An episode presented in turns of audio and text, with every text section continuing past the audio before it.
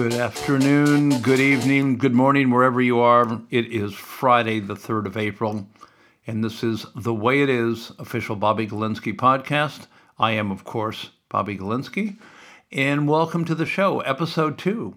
We made it. And I'd like to thank everybody that tuned into episode one. And uh, I am quite proud to say, after a lot of trepidation, that there were enough downloads and absolute f- flurry of activity that the podcast is already in the top one third of new podcasts. Uh, and I'm serious as cancer about that. Really hard to believe. But um, you either love it or you hate listening.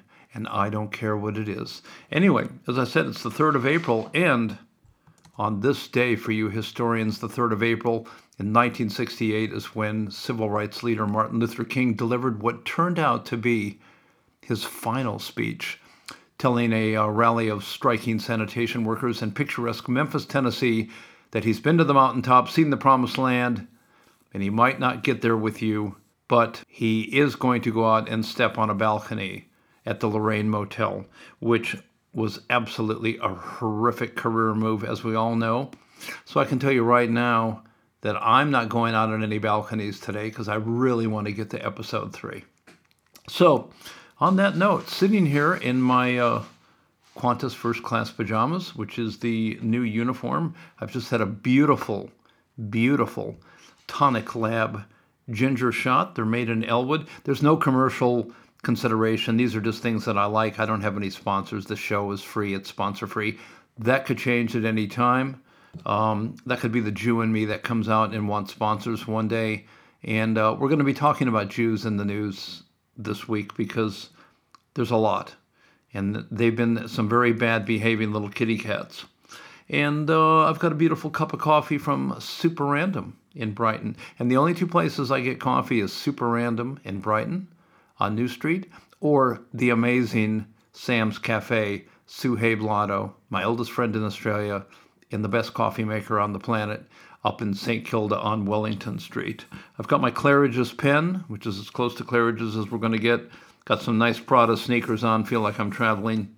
And a couple of new books in front of me that were hand delivered contactlessly from the amazing Cliff at the Grumpy Swimmer in Elwood, which is a bookstore that is thriving during this uh, pandemic, if you will, this um, COVIDingly, fittingly strange time.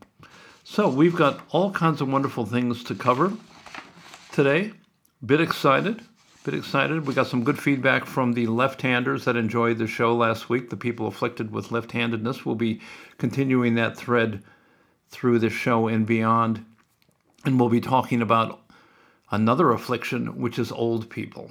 Now, obviously, the Wuhan virus is solving the old people problem by and large.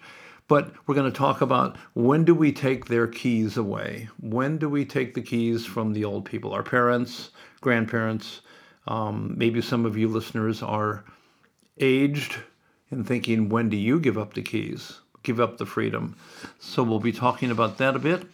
And also, um, wrapping up Curb Your Enthusiasm Season 10, which the last episode aired just uh, last night or last week. I think it was last week on Foxtel. I just watched it last night. Larry David, the creator of Seinfeld, who created Curb Your Enthusiasm, but I think I think I'll bring us up to date with um, a wonderful little touch on really where the world is today. If you're sitting around or you just woke up, you've been in a coma, and somebody said, "Hey, you got to listen to this podcast." Imagine if 10 years ago you were approached by a time traveler and he came up to you and said, "Hey, look." I don't have much time to explain, but all I can tell you is the year 2020 is going to be an absolute shit show. You know, Donald Trump, the star of The Apprentice, well, he's the president of the United States, and at the beginning of 2020, he gets into a Twitter beef with Iran that some people think is almost going to start World War III. Australia catches on fire and almost disintegrates, and a woman tries to save it by selling nude pictures. Kobe Bryant passes away in a helicopter crash. Half the world is devastated. The other half just makes up messed up memes about his, you know, messing around. A little time passes, and just when the world finally starts recovering from the loss of Kobe, some dude in China eats a nasty raw bat and starts a global pandemic that specifically kills mamas and papas. Everyone loses their mind. 40% of the population thinks it's the end of the world. Another 40% thinks it's fake. And of course, 20% blames the whole thing on cell phone towers and Tom Hanks's kids. The one thing everyone seems to agree on is that the only way to survive is by hoarding toilet paper. Grocery stores are ransacked. Charmin Ultra Soft essentially replaces the dollar as the U.S. official currency. And eventually, as hysteria grows, world governments are forced to shut the entire planet down and lock everyone into their houses. And that's just the first three months. Seemingly, the only person that can keep the people from completely flipping out and starting a huge riot is a gun toting homosexual Oklahoma man with a massive meth addiction and 227 big ass pet tigers. That is pretty much the state of the world today. And a hap tip to Swim Charlie Swim who's a Twitter friend. Never met him, but you should follow him, Swim Charlie Swim. And he's got a movie coming out later this year called Bestsellers, which I'm looking forward to. Very clever boy. You should definitely follow him on Twitter. So, how have you all been? I definitely don't expect you to answer that. It's a rhetorical question, but it does sound nice. How have you been? How are you? What's happening? How you going, mate? How's everybody going? It's nice to greet people that way. And of course, it's nice to be nice. Because if you're nice, people will listen to you. If you absolutely rant all the time, people will just write you off. So I get to rant because I'm usually nice. And I will rant from time to time. People know. In fact, I did have a lot of comments going, Jesus, Bobby, you really were a bit nice on that first podcast. You didn't unload at all or rant on anybody like, you know, Chrissy Teigen or Alyssa Milano or other people that we, you know, know they'd really like to get into. Well, I just didn't want to go that direction in the first several podcasts. Someone really want to lure everybody in. It's family friendly, the occasional F bomb, the occasional this or that. And then everybody really gets lulled into that comfortable living room sense that everything's safe. And then just pounce on them and just suck the lifeblood out of them with some wild comment. Put them at ease and then blindside them, just like an episode of Survivor. Um, couple things to remind you there are only two genders, and Trump is your president.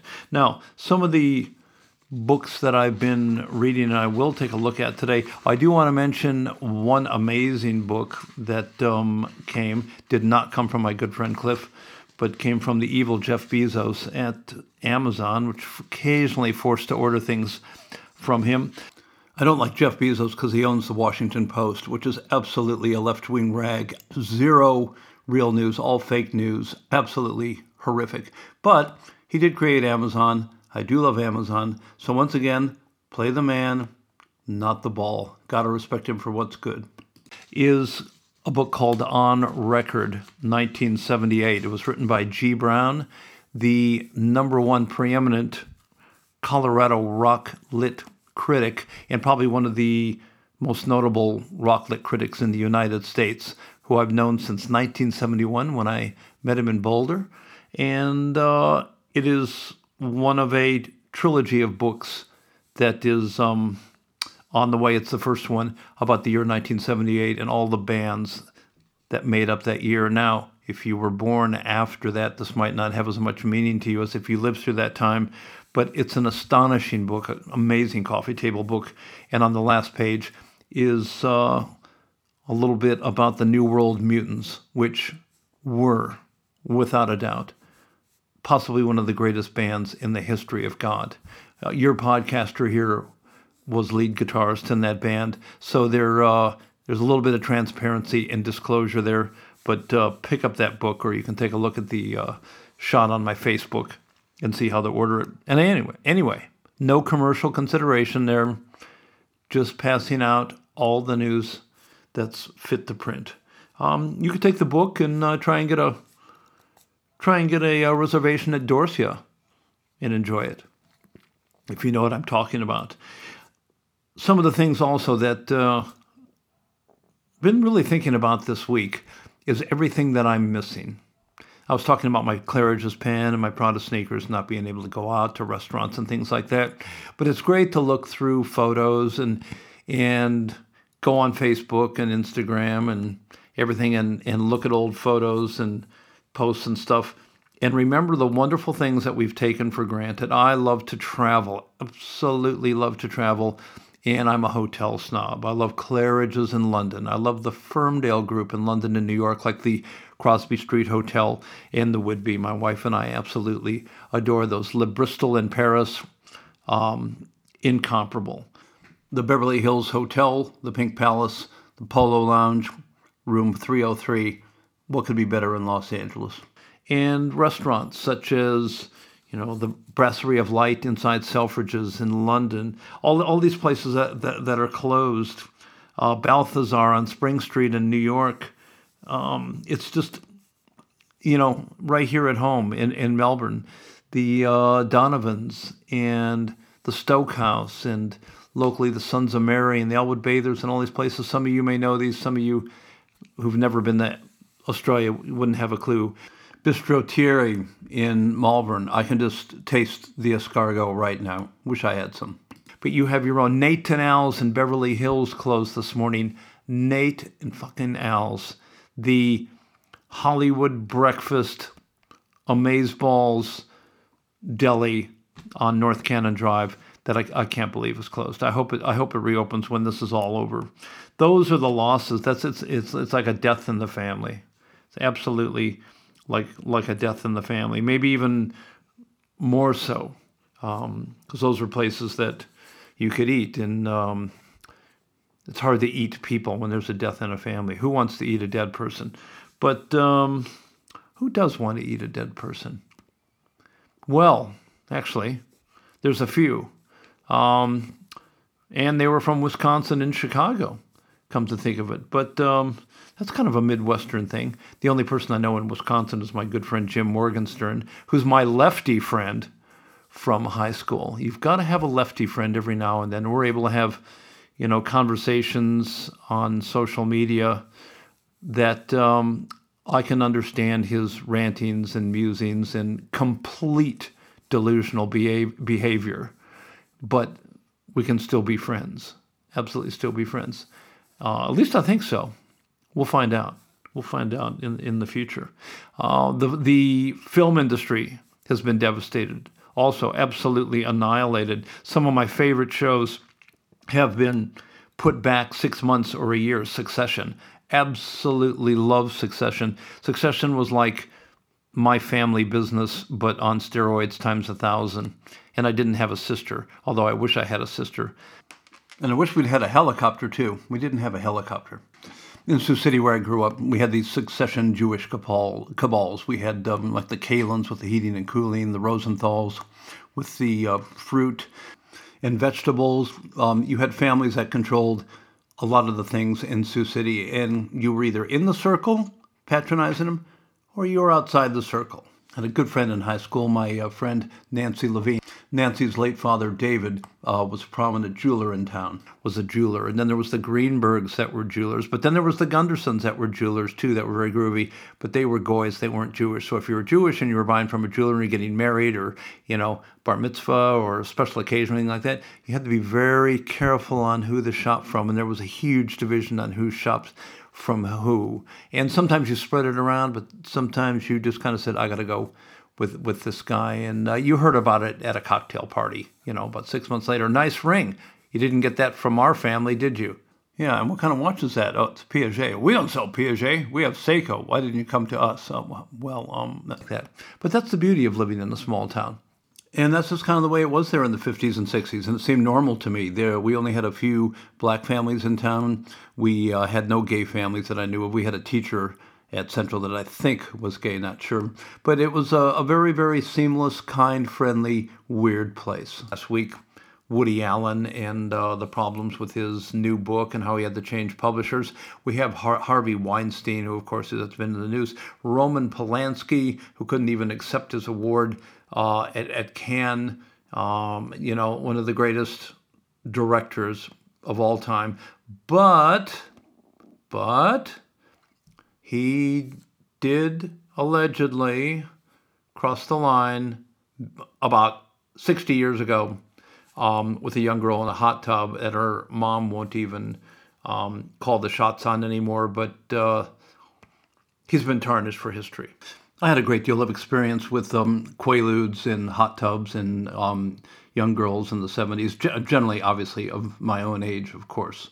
And I was very successful at giving them the quaaludes and the Coke and the ride around in my Porsche, but could never get them into a hot tub. I couldn't even get them into my own apartment. So absolutely, epically, epically failed. And believe me, I tried hard. I tried hard very very hard absolutely failed. So apparently i wasn't reading the instructions on the uh, the bottles or the baggies right? Well i've got a porsche now but i'm married. So and i don't have a hot tub. Um, i've tried in vain to uh, get my wife to uh, agree to put a hot tub um, out in the courtyard in the apartment but she really doesn't want to borrow it. Not interested in the hot tubs. And um, so i've had to retire on that uh, on that effort so all I can say is no hot tub. And she rejected my airdrops. Anyway, I should probably start making a list. Could be warning signs. But um, that's okay. I was talking last week about, and earlier uh, today about growing up in Sioux City, and also some of my biggest memories. And the reason I share this is it um, all kind of comes full circle on what I'm doing today and uh, why certain things just absolutely drive me mental or why they just don't bother me at all when other people absolutely are, are triggered by them. It was pretty much every weekend I used to go to the Uptown Cinema. Uh, which was about five minutes from our house. My mom would go up. It was it was a double cinema. It was like twenty five or fifty cents to get in, and popcorn was like a dime. That's ten cents if you're not from the states, and uh, a Coke.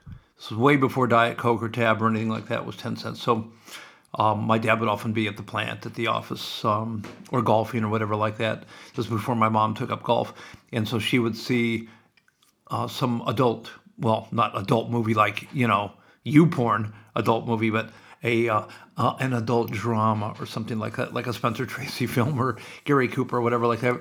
And then I would see the double horror feature uh, the at the other screen, or I just go up with with my friends and, and, and bicycle home through the Triangle and back down Valley Drive. It was a very very um, pleasurable experience. The halcyon days of my youth and watching movies.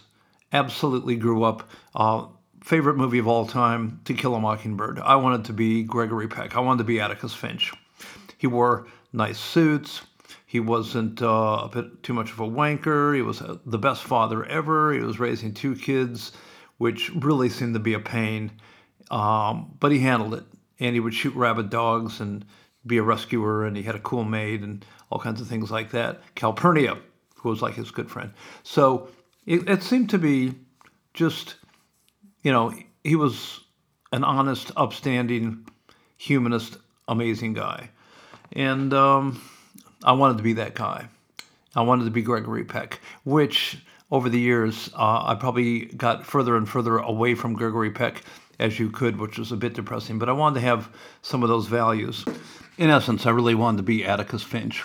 And I love the book, of course, and the screen, screenplay adaptation by Horton Foote is truly one of the greatest, if not the greatest, screenplay adaptation of all time. Uh, so that that's really what drove me and, and drove me to get into writing and uh, the entertainment industry.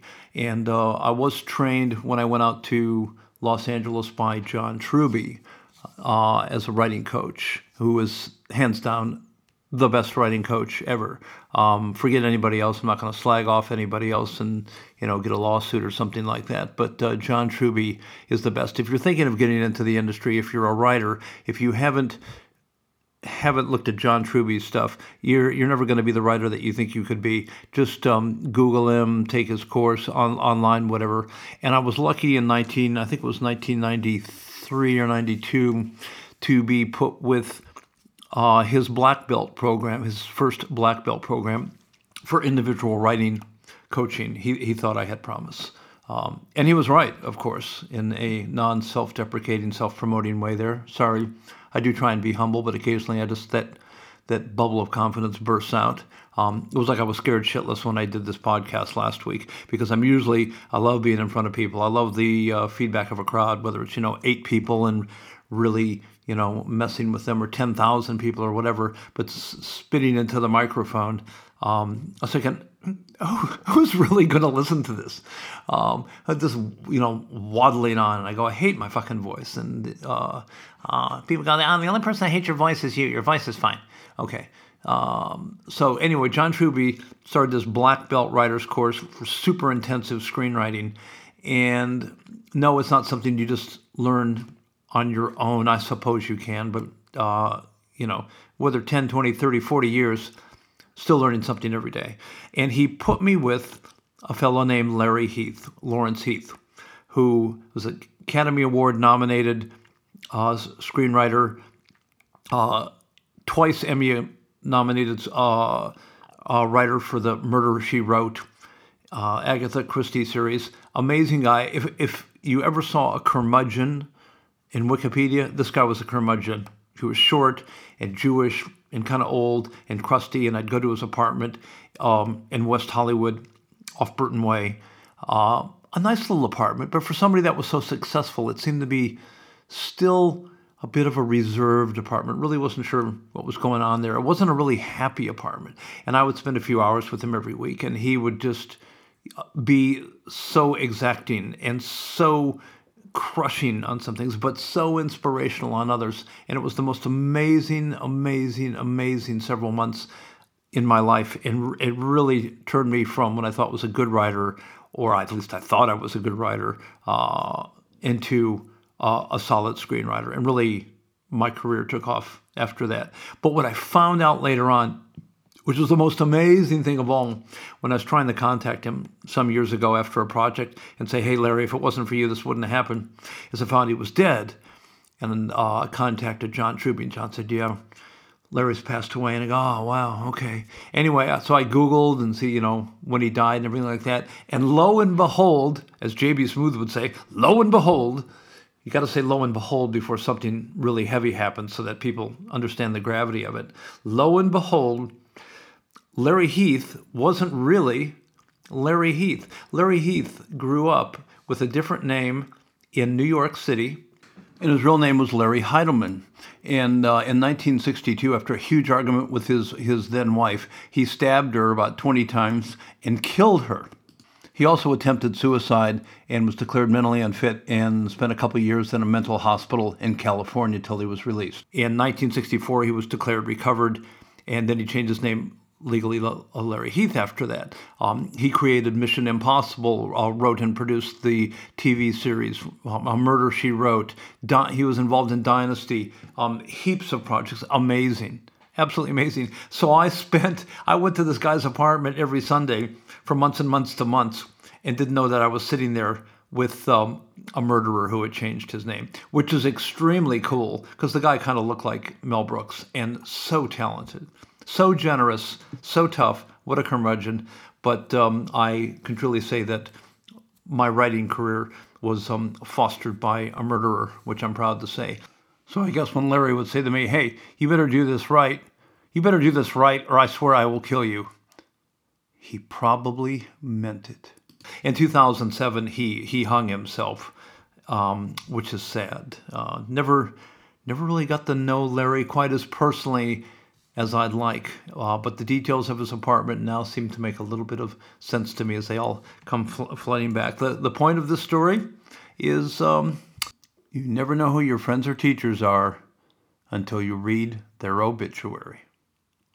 Speaking of writing, our first guest on the show next week is going to be uh, a young lady named Kim Ko. She's a writer, a fantastic new writer. She's an amazing actress and has an astonishing story that uh, um, we're going to talk about. It's not just Kim Ko here in Australia, but she has transmogrified into an amazing actress. Um, and a very, very good writer. Her first novel, July 17, debuts from Brolga Press in about a month. And it's a story, the eponymous story of Malaysia Flight J 17, which was shot out of the sky over the Ukraine on July 17th. Uh, 2014, killing everyone on board. One of the people killed on board was a good friend of Dr. Kim's. In fact, she had been invited by her late friend to join her on the flight uh, on a holiday, and she was ostensibly planning to when she backed out. Um, not at the last second, but um, pretty late in the game, uh, a decision which obviously saved her life, a decision which obviously cost the life of her friend. the The book is not a uh, airline disaster uh, book, nor will the film be an airline disaster movie, but really a book about making huge life decisions based on inciting innocent um, incidents such as uh, losing a friend in an airline disaster, which is something that um, you know nobody could even think about. So we're, we're excited to have her on. We're going to have several guests on over the next couple months. A couple of well-known uh, directors, painters, uh, authors, people generally in the arts, are people that are, are very very groovy, just for about ten or fifteen minutes to kind of have them yammer on about something that's important to them that I really like, and um, also give you a breath from the dulcet tones of my voice for just a few minutes. I'm not going to be having any political guests on, though. Um, most of you know that uh, I'm a bit of a centrist to the right, and I did vote for President Donald Trump, and I will be voting for him again. And uh, I'm very open to left wing arguments. And I'm actually open to Democrats, but I am not open to absolutely demented, um, deranged, completely psychotic, left wing liberal mess. And I, I just, uh, we're, we're just not going to go ramming and ramming and ramming on that. There's so many great political shows that do that. And we'll throw a few things out there um, from time to time and um, explain them in the show notes for millennials that might need a little bit of little bit of help with that. But there's just enough going on in the world right now. We will attack people from time to time, though, in various industries and bad decisions and things like that. Things that do concern me. Uh, just the other day, is every store around here suddenly stopped taking cash and you can only you know use your little tap card or your apple watch or something like that now i actually like to use cash for two reasons one, uh, it makes it easy when you're accounting. You don't have to go, Jesus, what were those 712 little charges on my card that I don't remember? And and they're all from bottle shops or liquor stores. How weird. But uh, no, it just makes it easier to keep track. And plus, my wife, who handles all the books, likes cash over tapping and things like that because she just thinks uh, that I have no control over what I would spend if I was unleashed with cards. And she's right. She knows me very, very well. So I'm given $11 a week, and I've got to make it last, which is really only about $6 a week US right now with the exchange rate. So um, if you think you're doing it tough, spend a day with me. Um, but lo and behold, lo and behold, everything has gone cashless. Now, it is more convenient in some ways, and it is probably more sanitary. Really, money is you know, carries God knows what, what germs on it, especially, you know, if you're passing a $50 bill that um, has been up in somebody's nose at a nightclub, you know, two weeks before, especially if that 50 belonged to Hunter Biden, so you would have known probably about an eight ball and God knows what else would have been going up that particular $50 note. But we'll leave that at that point. But be that as it may, what does concern me is that our liberties, our, our freedoms have absolutely been eviscerated the last few weeks because of this Wuhan virus. Now, that's probably pretty prudent and really good with what's going on right now. Um, just like right after 9 11, right after the U.S. Um, uh, was attacked by our Mideast friends, the Patriot Act came in and, you know, got to put all these immediate measures in place. But what the Patriot Act spawned was um, the FISA Act and all the abuses that came from there. And I won't even get into that on this show or maybe even a future show about how that's, you know, led to all this Ukraine and Russians and, oh, fix the U.S. election.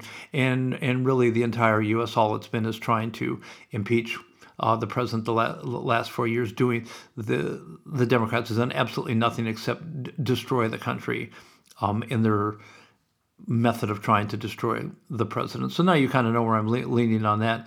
Uh, so it's these these things like one of the um, states in the U.S. just uh, enacted an act where if you're not practicing your social isolation, you can get up to a $10,000 fine and 90 days in jail.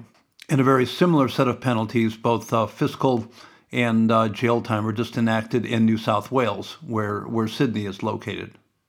Now, in this current state of what's going on, yeah, I can see putting the scare in. But the problem is, is when the virus is handled and everything kind of goes back to normal, which I think will be by the 1st of July in my estimate and hope, which is also my birthday, reminding you once again for those of you that can still shop online, can still shop online for contactless delivery, is that I fear the governments in the UK and the US and here in Australia, which are doing amazing things to get money to people who need money as soon as possible, your average mom and dad and business owner that a lot of these laws are going to be the opportunity for governments to really seize on and extend and even expand, and a lot of our civil liberties are going to go away.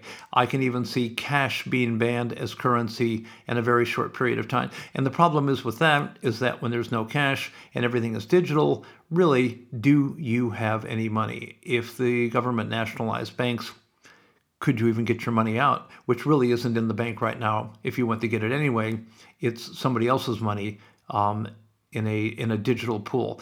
And no, I'm not a conspiracy theorist, but I have seen historically over the years what happens when the government seize on an emergency and then doesn't want to relax things. So just being aware. It's like in the in the U.S. You know, there's been a surge in gun purchases and ammunition purchases, and people like Bill Maher said, "Oh, what are they going to do? Shoot the virus?" No, Bill, you moron. They're not going to shoot the virus. What they're going to do is they're going to shoot people that do home invasions to come in and take things from the haves because there's going to be a lot of have-nots. So, um, again, how did this segue into a Second Amendment show? Because it just does. But um, and Jim in Wisconsin will be jumping up and down right now and just tweeting, tweeting away, going crazy. I can, I can tell right now. Jim, slow down, slow down. But that's why I'm not going to be having any political guests on. If you want to hear a great, great conservative political show, listen to Dan Bongino. He's amazing. And another thing about um, this money that the U.S. and the U.K. and Australia, uh, and we have a great Prime Minister here in, in Scott Morrison, and I'm a big supporter of Boris Johnson in the UK. Uh, yes, that's pretty synchronous, my beliefs, is that, you know, it's the taxpayers paying for all this. It's getting money into you, the workers, moms and dads, and things like that. But never underestimate the power of free. Um, a lot of people that are day to day workers going, you know, I need my money, I need my money. Don't give any money to the greedy corporations.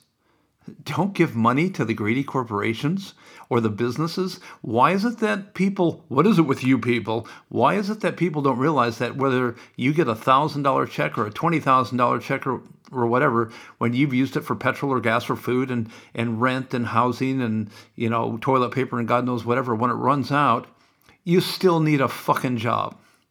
If the companies that employ you don't get support, then the world the world stops. The tail can't wag the dog. Without companies, big companies and small companies, there will be no commerce. There will be no no jobs. These are people that have risked everything in employ. It all starts. It all starts with the entrepreneur. There's there's nothing that's free. And I know millennials love free. Oh, I want free school. I want free housing. Uh, I don't want to pay a housing loan. I want to defer my rent for 162 months, whatever. And I am picking on that that generation um, because I can and should. But that needs to be adjusted. We are all in this together in that way, so that corporations as well as bartenders are all equal here in, in needing help. It is an unbroken circle and needs to stay unbroken. You can't just fix a little piece of the pie. Anyway, enough on that. I said I was going to review Curb Your Enthusiasm season 10. And um, if you're not familiar with Larry David, he was the creator of Seinfeld. He was really the genius behind Seinfeld. Not that Seinfeld wasn't a genius, but um, it comes down to the creator. And Curb Your Enthusiasm is kind of really an X-rated Seinfeld. In fact, Julia Louis Dreyfus. So I said, you know, I couldn't say fuck on Seinfeld, and it always depressed her. Um, well, everyone can on Curb Your Enthusiasm. If you're not familiar with it, you, you do need to start from episode one, season one, and really get it. And it's just Larry David and his musings walking around. This the, what has bothered me with season seven, eight, and nine, which have been parsed out over really several years. It's not, you know, every six months or every year, things like that. Is that not only was he always an unlikable guy, but with a heart who was observational in his comedy, but really season seven through nine, he became really unlikable. It, it was almost impossible to love him. And with season 10, he's kind of come full circle uh, the timing couldn't be better because the country, the U.S., is you know so absolutely divided politically, and it's really how people make all their decisions, whether where they eat, um, you know, who they like, who they don't like. It's you know, or you know, did you like Hillary or did you vote for um, President Donald Trump? Well, um, strangely enough, with all this virus and everything, um, Hillary Clinton was just tested and uh, tested negative for president, which is good. Anyway, Anyway, just by coincidence, you have MAGA hats in the episodes. You have hand sanitizer, and this was all shot, you know, way before there was this um, Wuhan virus. But Larry basically is upset. Uh, and this is a little bit of a spoiler, as of course any review of a TV show or a movie is going to have a spoiler, you idiot. But uh, he opens up a spite store. He's upset with Mocha Joe's coffee shop, everything is bad, and he opens up a spite store. So really, all the episodes in season 10 are his adventures in opening up this spite store, which is only just to, to, to crush the competition and other people that get involved in watching him and helping them, stuff like that. John Hamm from Mad Men, um, Mila Kunis, Ted Danson, um, Richard Lewis. The, the list is endless. Uh, Chaz, Chaz uh, Bono, um, formerly Chastity Bono, shares Cher's son, uh, who is absolutely epic.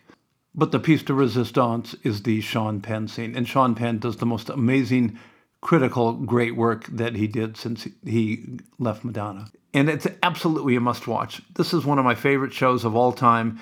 And it's a hard watch. You can watch this and be uncomfortable even on your own. But the best actor in the whole series this year is J.B. Smoove, who plays Leon and just absolutely amazing. I implore you to watch this.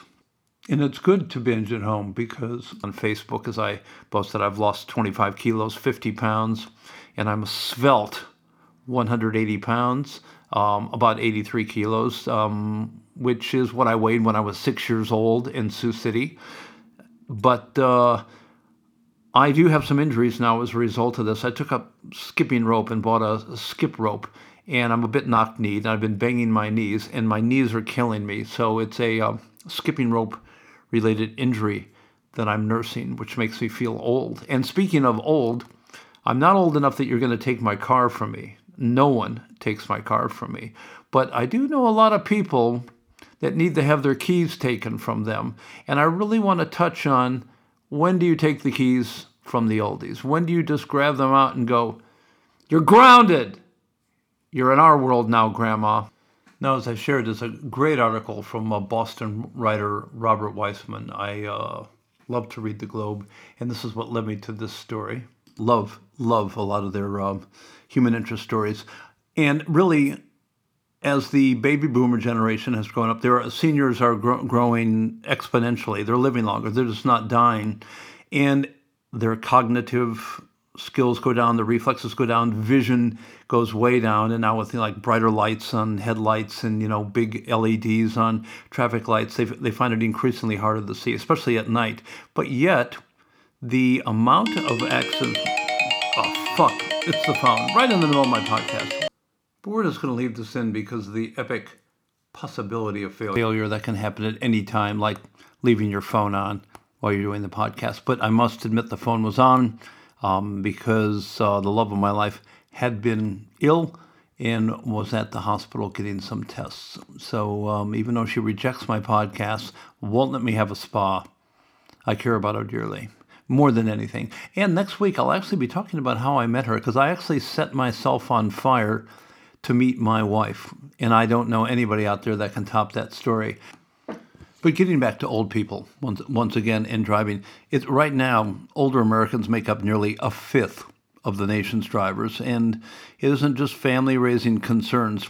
Uh, a pretty loose network of auto insurers and medical professionals also is trumpeting safety behind the wheel. And with more than 40 million seniors in the U.S. with active licenses, uh, the decision to stop driving remains intensely personal. I, I think it's a conversation that just about everyone dreads. My, my dad was 90 when he stopped driving, and uh, he kind of went into um, a bit of a hospice palliative care kind of place the last uh, year or so of his life. So it just kind of happened. It didn't have to have that conversation. But I would go down to visit him in Florida, and he was a bad driver.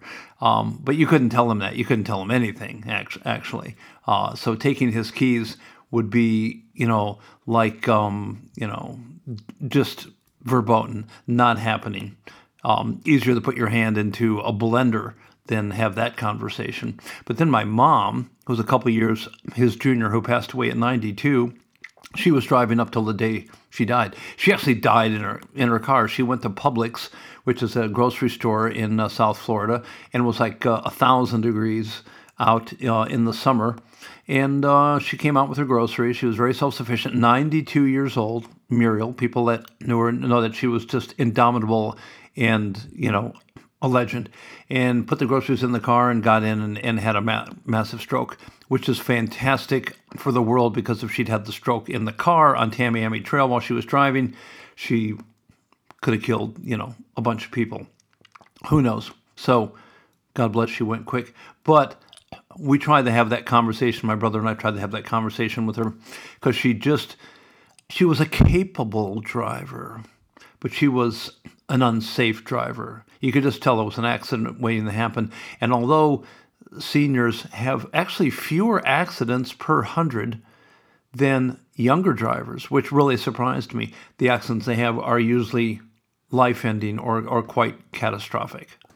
But the thing is, one of the things that is so intrinsically bizarre about this is that our parents generally taught us how to drive. My dad taught me how to drive in a big big truck from the foundry. So to go and then ask the person that gave you the keys, the person that taught you how to drive, and go to him or her and say that you're going to take their freedom away, that you're going to take their keys away and imprison them to a certain extent um, is is just huge. It's uh, it's a conversation that people hate to have, and most people my age, if you haven't lost, I'm 66 and a half, almost a little more, but most people my age, their parents, if they're still alive, it's it's it's time to take the keys if you haven't already.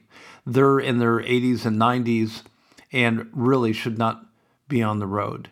They may be perfect in any other way, but I can't think of any other conversation most most people w- would dread and re- and really have to address because it's just going to get worse and worse and worse. And I it's something that I think about every day when I'm driving down the street and see an old man or an old lady, and I go, "Ah, oh, they look nice. They look kind of like my parents did." Get off the road, God, because they just can't drive.